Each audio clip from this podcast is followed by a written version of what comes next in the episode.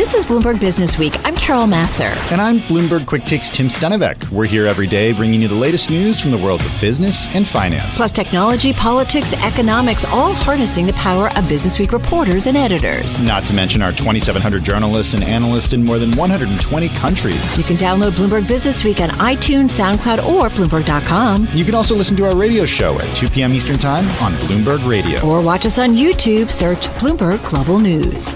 Uh, a bunch of headlines today. We had the head of the World Health Organization, uh, Tim, coming out warning about the global global COVID infection rate approaching its highest level ever. We talked about more than 200 million vaccines, though, administered here in the U.S. Um, there's a lot going on. Yeah, let's just give a wrap of cases. COVID uh, cases passing 139.3 million, deaths approaching uh, 3 million, more than 848 million shots given worldwide. And here in the U.S., 3 million a day uh, regularly being given. And let's just mention, too, that the European Union most probably will not renew contracts for COVID-19 vaccines with AstraZeneca and J&J as it really is prioritized prioritizing wow. other types of shots. That's according to a French government uh, minister. Let's bring in Dr. Ian Lustbader, one of our favorite voices to check in with on the virus and that vaccine rollout. He is clinical professor of medicine at NYU Langone, with us once again on the phone in New York City. How are you?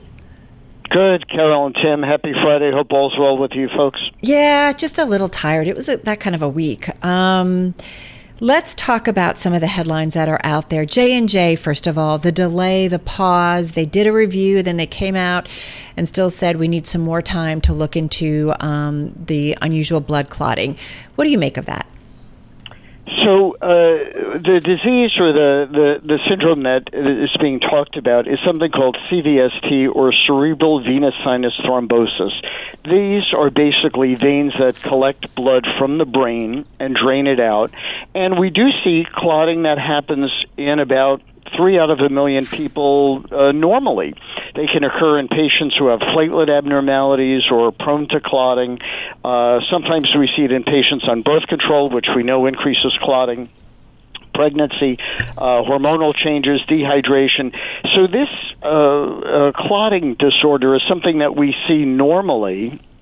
I think it's going to be very hard to directly hmm. attribute it to uh, the J and J vaccine. My understanding is these are six women. I don't know more details, mm-hmm. and the the clotting appears to have occurred, and it presents with headache and maybe some visual changes, um, approximately six to thirteen days after the vaccine. So I think it is going to be very difficult when you have six cases out of about six million shots uh, in the U.S. to really say the vaccine is responsible. I'm not sure that it is, and it is really not that much higher, if at all, than we would normally see in the population. So it is possible maybe people got dehydrated, maybe uh, these women were on birth control or pregnant or had some other condition that predisposed them. I'm not sure, at least based on this data that it really has anything to do with the vaccine at this point. I'm wondering though if the damage has been done. And I'm talking damage to Johnson and Johnson. I'm talking damage to the way that Americans and people around the world feel about the safety of a vaccine that until last week we all thought was a, a very good solution to uh, getting us out of this pandemic, a, a, one and done shot. Has the damage been done, Dr. Lustbader? You know, I think it is a good solution, and I think whenever you're vaccinating millions of people or doing anything to millions of people, there will be rare cases of of almost anything, and I think one has to be very careful. But I agree with you. I think the people who have vaccine hesitancy, it did not help at all, and I think we even see it here at the Javits Center and elsewhere, where the number of people coming in for vaccines is down. Mm-hmm. And it really would be a shame uh, to kind of magnify something that really may not be related at all. And I think it has done some damage, certainly, probably, you know, to their the vaccine arm of J and J. And I think we're jumping to conclusions. I think we do. It's reasonable to take a pause, look into it. But based on the data that I am seeing, I am not so sure it's at all related to the vaccine. And it would be a shame to uh, throw the baby out with the bathwater, so to speak. Hey, Dr. Lustbader, is there a good chance though that we don't get enough vaccines? uh, to into the arms of people across the United States, get their double shot, so that we can get ahead of uh, any of the concerns and stresses that might be caused by some of the variants. And essentially, can we get to herd immunity fast enough so that we'll be in good shape? Well, that is exactly the question, and that I think is what Jim Jordan was getting at when he was uh, talking uh, or speaking with Dr. Fauci, which is, you know, when is the all clear signal? And really, the right question should be, when do you think we'll reach herd immunity? And we think that number is somewhere, you know, around 70%. We're up to about 40% in New York of people who are vaccinated. The number of cases in the tri state area is dropping a bit. There are other areas around the world and around the country where it's increasing. So I think we do have to push the vaccinations. Um, there probably are some risks and there are some adverse effects.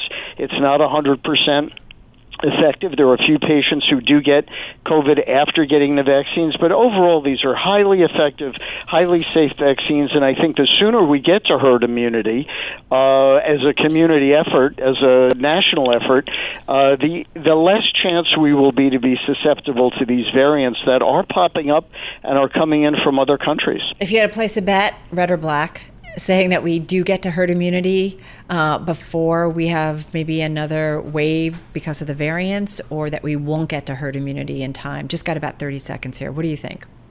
I think we will reach herd immunity towards the end of the summer, and I hope that avoids uh, a bad variant. I hope. Okay.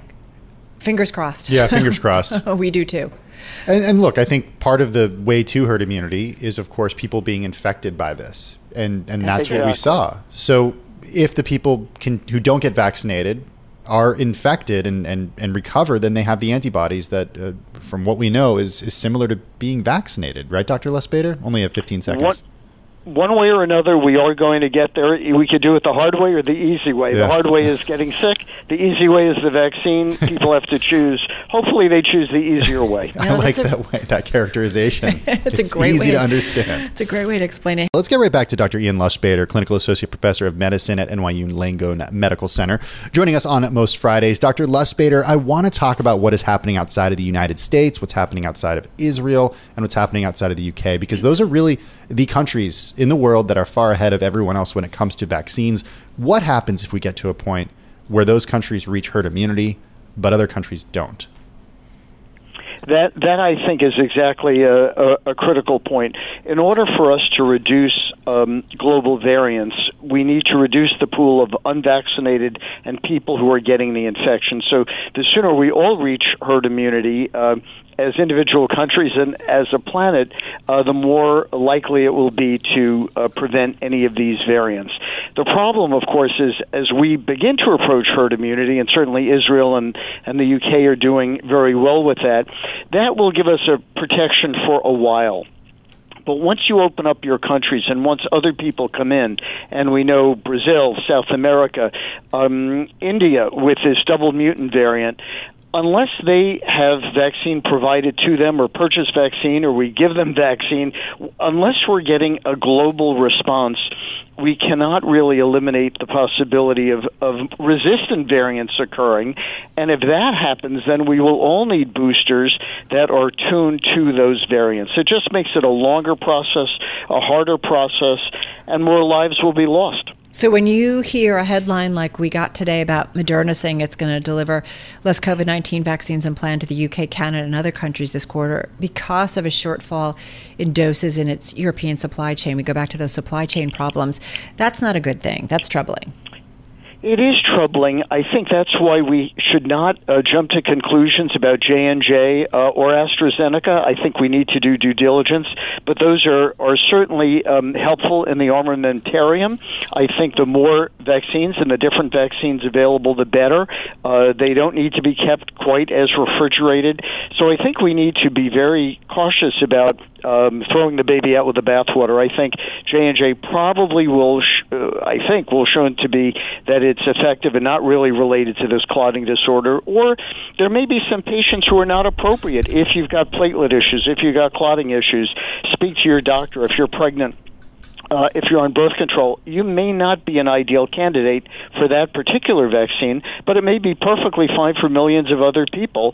So I think we need a global effort in order, like smallpox, in order to really um, eradicate it. If not, we're going to need boosters probably every year, like influenza. So, do you think it was a mistake for the U.S. government and the agencies associated with the vaccination campaign to come out and put a pause on J and J, or suggest no, to put I a pause?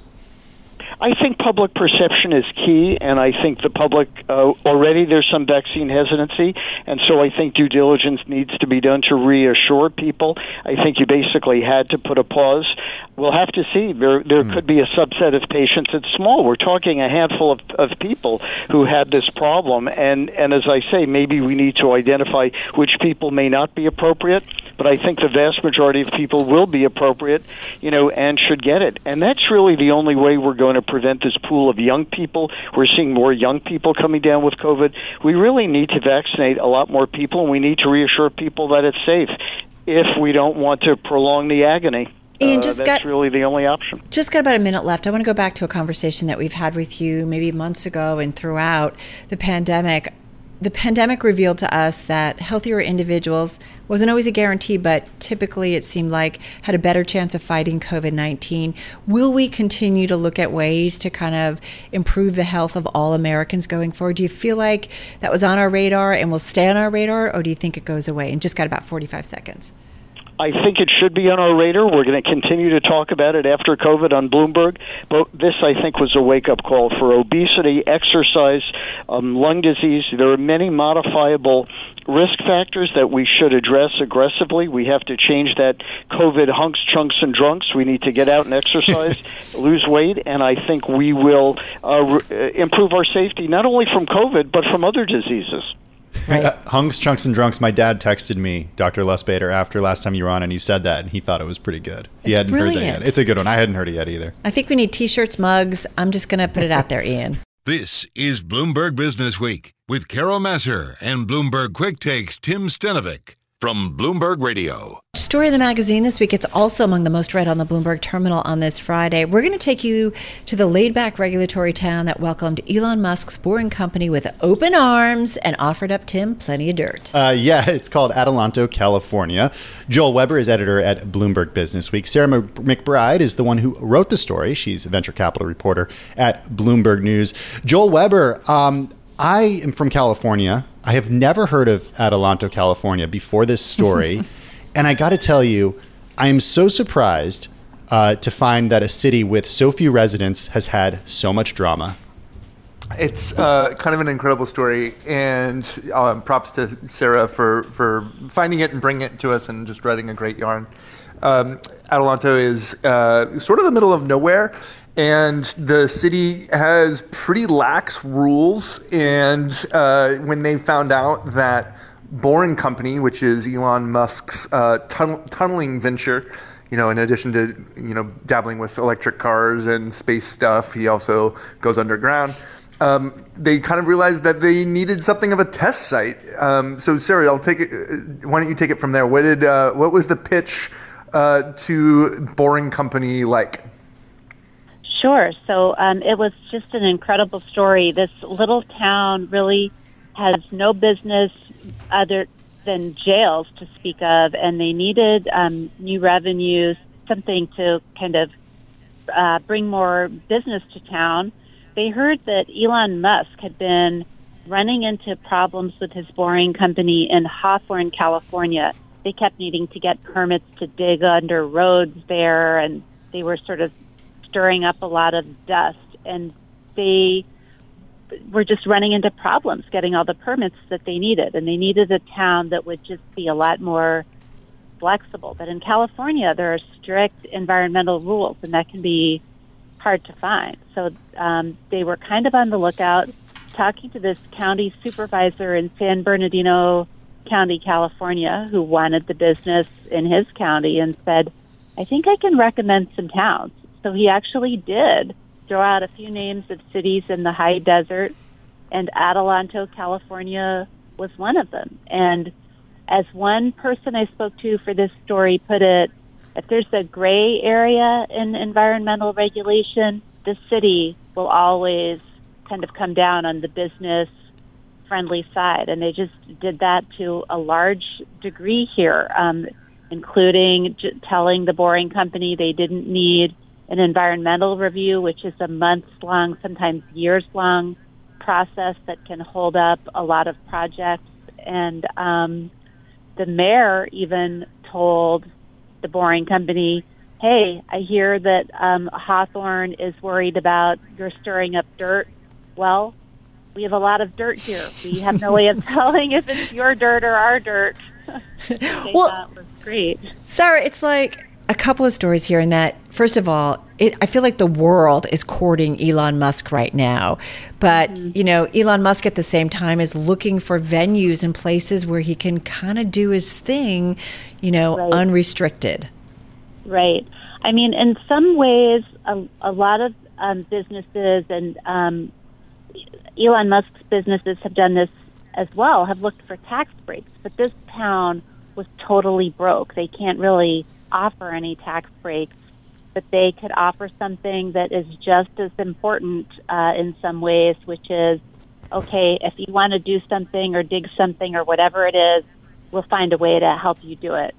So um, at the same time that Boring Company came to Adelanto, they were running into all kinds of problems with officials in Northern California over, uh, in, in that case, COVID regulations. But this is a town that is sort of a live and let live town, and um, they just told Boring Company, "Come here, we'll make things easy for you," and that was worth the absence of any tax break. Well, Sarah, you got to visit Adelanto, California this past yes, January. yeah. Well, what, what, what was it? kind it? of? yeah, kind of. I mean, you, you, got to go to the town, but you didn't necessarily no, get to see the boring the boring project up close like you thought you would. Right. Right. So before, I mean, the city manager kind of talked big, and I don't think he realized how unfriendly to the press um, Elon Musk's companies are. So he said, "Don't worry, I can go in there anytime." And there is a California law that a city official can um, inspect businesses. He said, I-, "I can go whenever, and I'll just bring you along." When I got there, I think he realized how much pushback there was from the Boring Company. He didn't really explain it in a satisfactory way. He just said that the Boring Company couldn't have visitors that week. And I was like, what do you mean? I thought you said you could visit any time. And he just kind of never really gave me the straight story.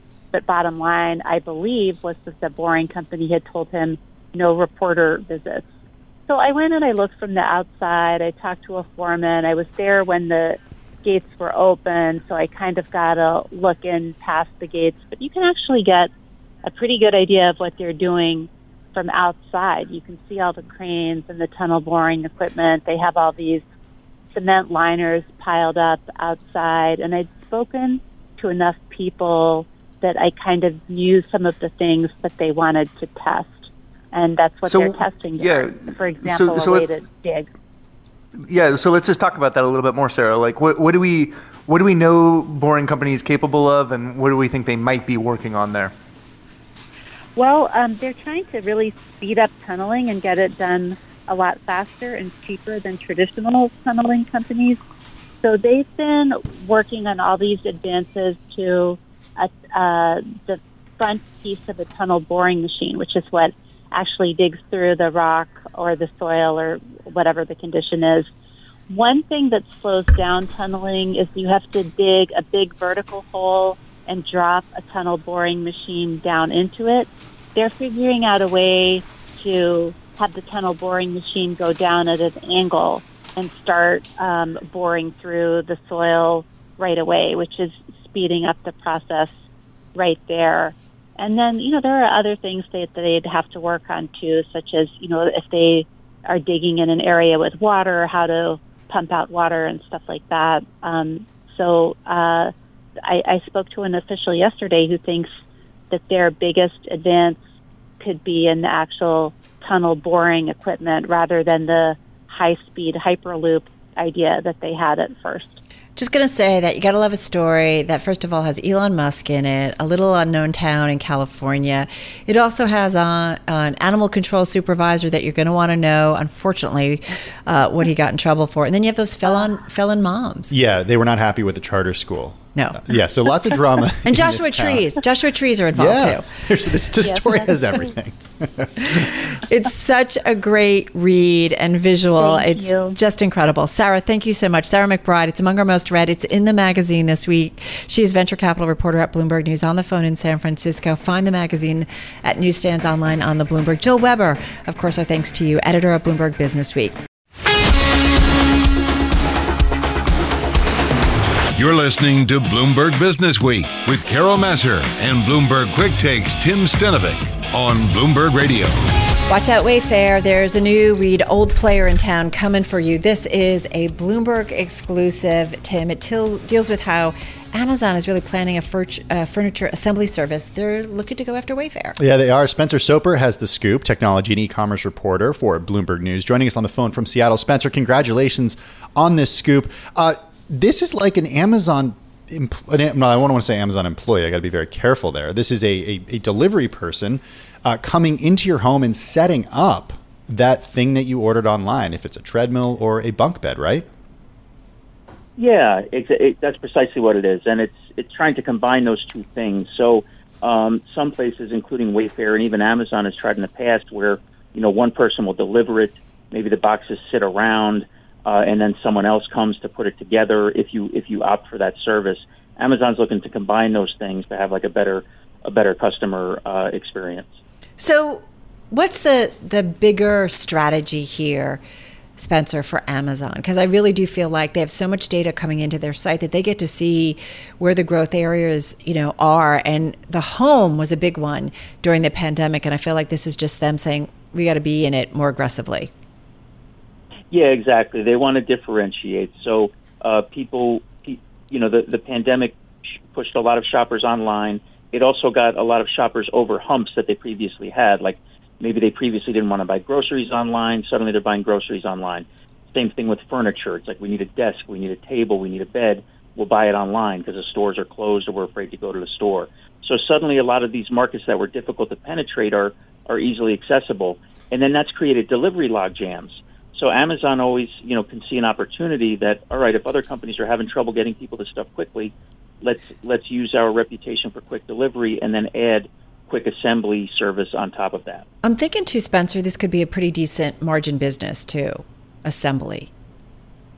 Well, it's a bigger it's a bigger ticket item on the purchase, right? Yeah. So it's like it's expensive to Amazon for Amazon to deliver you, to deliver a roll of paper towels, you know. But if they're if they're bringing you a, a seven eight hundred dollar sofa, there's a little more margin to play with, and they can you know pay somebody a few bucks to to you know to set mm. the thing up for you to put some legs on a table or assemble a chair, that sort of thing. Hey, Spencer, how do the uh, drivers feel about this? so, drivers are worried and apprehensive. Um, there's still con- lingering concerns about COVID because people will tend to hover over you while you're in their home. Um, but that's fading as, as more and more people are vaccinated. But they're also just worried about exactly how it's going to work. They've been given very scant details on how they're going to be uh, trained, you know, what the performance metrics are going to be like uh, because Amazon is always rating people on how quickly they do things, and you just introduce a lot of variables when you go into someone's home. You know, is it, is this going to be a quick uh, move of a mattress down a hallway into a bedroom, or are you going to be like climbing over piles of stuff in some hoarder house? You know, and it's and it's a half day endeavor. So that that those are the questions that they have. You just created this image for me. it's like, you know, I could just see a delivery person's nightmare. Um, I feel like this is such a bigger story, though, constantly of Amazon, and Spencer, you know this better than all of us, just kind of increasingly being a part of all of our lives on so many different levels. Yeah, and they just want to get deeper into the house and deeper into the home and, and eliminate these pain points. And then be, it's going to start initially with furniture, but it could, uh, you know, it could expand to appliances, things like washing machines, dishwashers, and things that would require more driver training. But if Amazon sees that there's appetite for it, they'd certainly put that money in it and then and, and that training into it, and then that means trouble for other pl- people who do that now, like Home Depot and Lowe's and that sort of thing. So Amazon still already has this kind of Amazon Home Services, right? Where like if I order a big screen TV, I don't know, a flat screen TV, like as if they make other TVs these days, right? I'm really dating myself here. If I order a TV on, on Amazon, I can I can buy a bracket and also like add on the idea that somebody comes to my home and does this. Does this build on that? Yeah, this builds on that and it simplifies it. So one, Amazon Home Services is available in select markets now, right? It's not universal. We don't we don't have it where I live, a little bit south of Seattle. Um, so then but the complication there is one person's delivering the TV, then you got it sitting in a box, and right. you're waiting for some other contractor to show up. And so just think about you just ordered a new bunk bed, you know, and and and your kids are excited to try it out, but it's going to be sitting in the box while you wait for some other delivery guy to come, and that also just adds expense. So this Yeah. is just simplified. Look, we're already sending the delivery people. Bring it in, set it up for them. Put you know, pick up all the all the cardboard and packaging, get it out of there, and if they don't like it, take it back immediately. Don't don't leave it hanging around. So it's keeping the cost down for Amazon as well. I'm so glad we have you here because there's a couple of other stories on Amazon, but I want to make sure we at least get to this one uh, about Jeff Bezos, kind of thinking about his legacy and uh, in his, uh, I think, a letter out to um, his annual letter out to I think shareholders. He talked about specifically, Spencer, you know, Amazon must treat workers better. Tell us about that. What what's going on here? Yeah, kind of day late and a dollar short on that. it's like good note to self, right? Yeah, I mean, I mean, I, I, I don't know. I, I, how, how do you interpret that, right? It's like Yeah. he's, one, he's le- he's leaving the the day to day operations, right? So employee treatment is really going to fall on Andy Jassy, the incoming new CEO, and so Bezos is like, "Hey, Andy, take better care of everybody. See you later." And so I, I mean, I, I don't. I guess the, the the proof is in the pudding, right? It's like there's a lot of ambitious things here. We're going to reinvent this, and we're going to be the best, most safest company.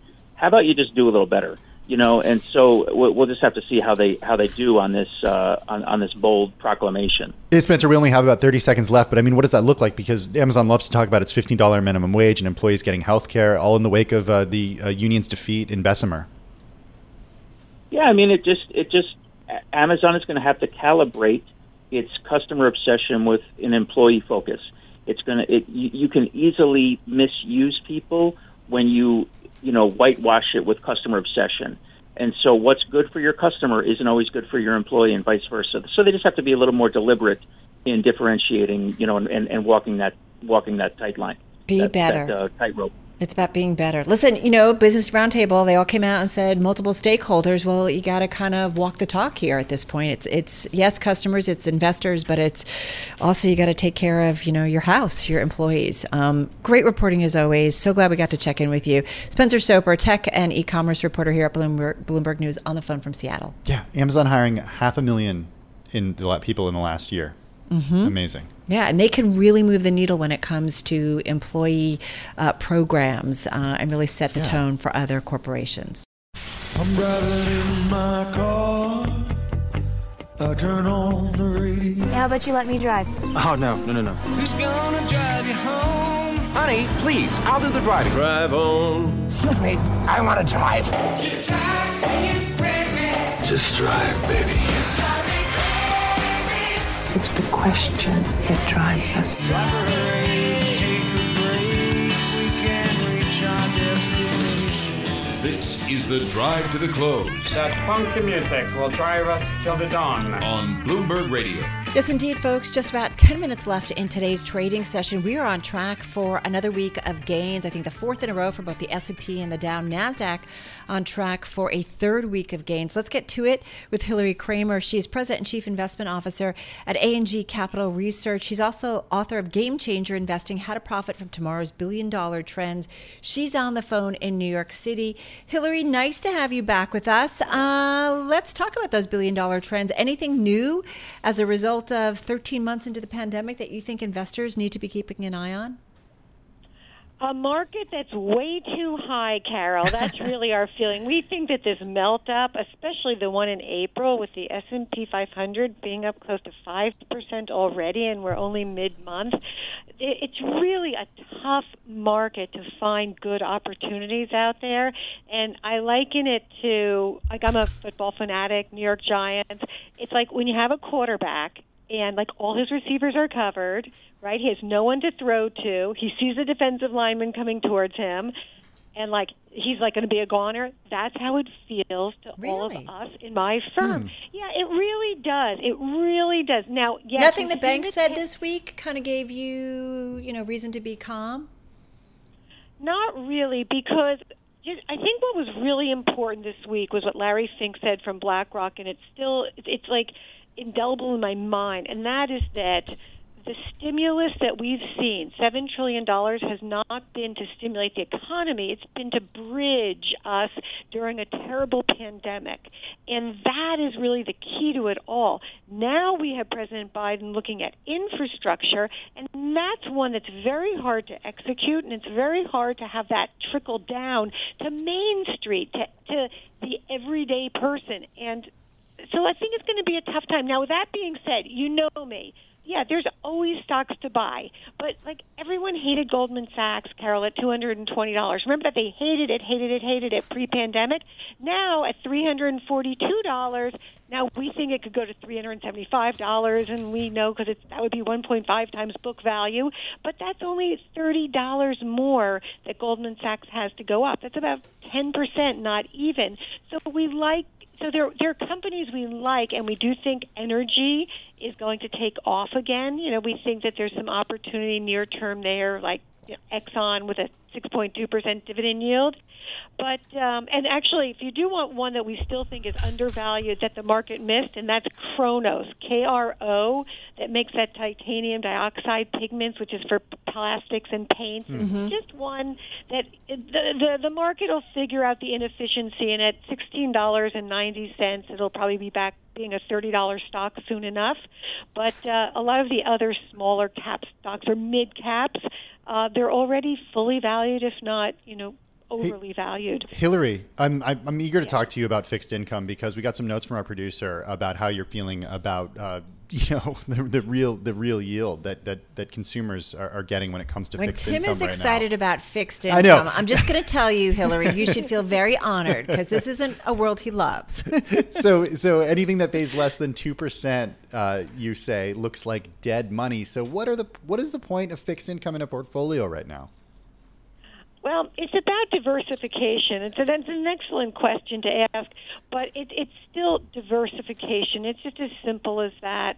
Uh, one thing that really we wonder is why, you know, who has brought this 10 year down to 1.57% from 1.75%? So if you want to talk in terms of in terms of fixed income and, and, and the notes, I think the most important point is, you know, someone is out there buying up U.S. Treasuries. And is it because of an uptick in cases?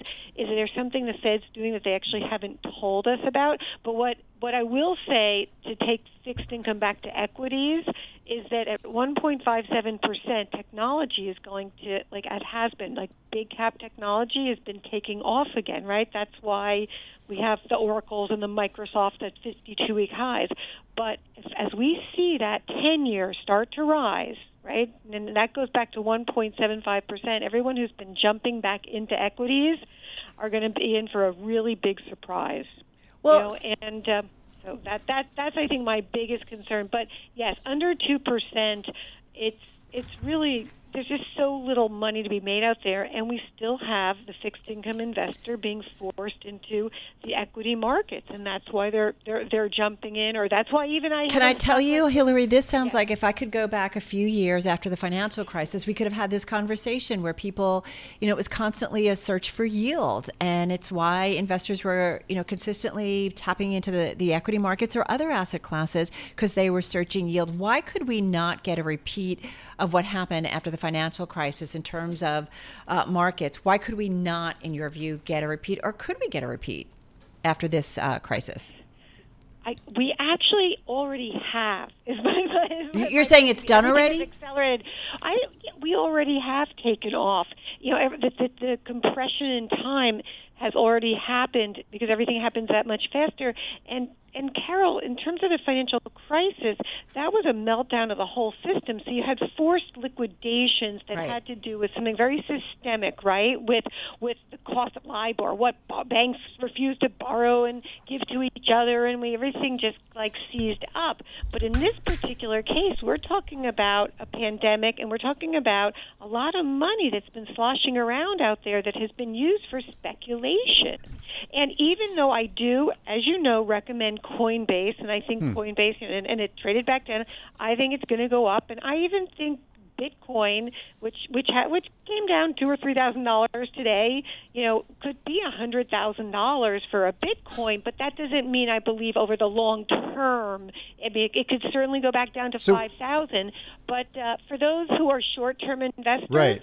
you know, don't don't don't you get on the get on the train because that that whole digital currency cryptocurrency it really is So- taking off so there's no yes, when to get off we're almost out of time. everyone else dumps So just yes or no, are you adding it to portfolios? Yes or no? no Okay. no Not yet. Hilary Kramer, President and Chief Investment Officer over at A&G Capital Research. Thanks for listening to Bloomberg Business Week. Download the podcast on iTunes, SoundCloud, or Bloomberg.com. And you can also listen to our radio show at 2 p.m. Eastern on Bloomberg Radio or watch us on YouTube. Search Bloomberg Global News.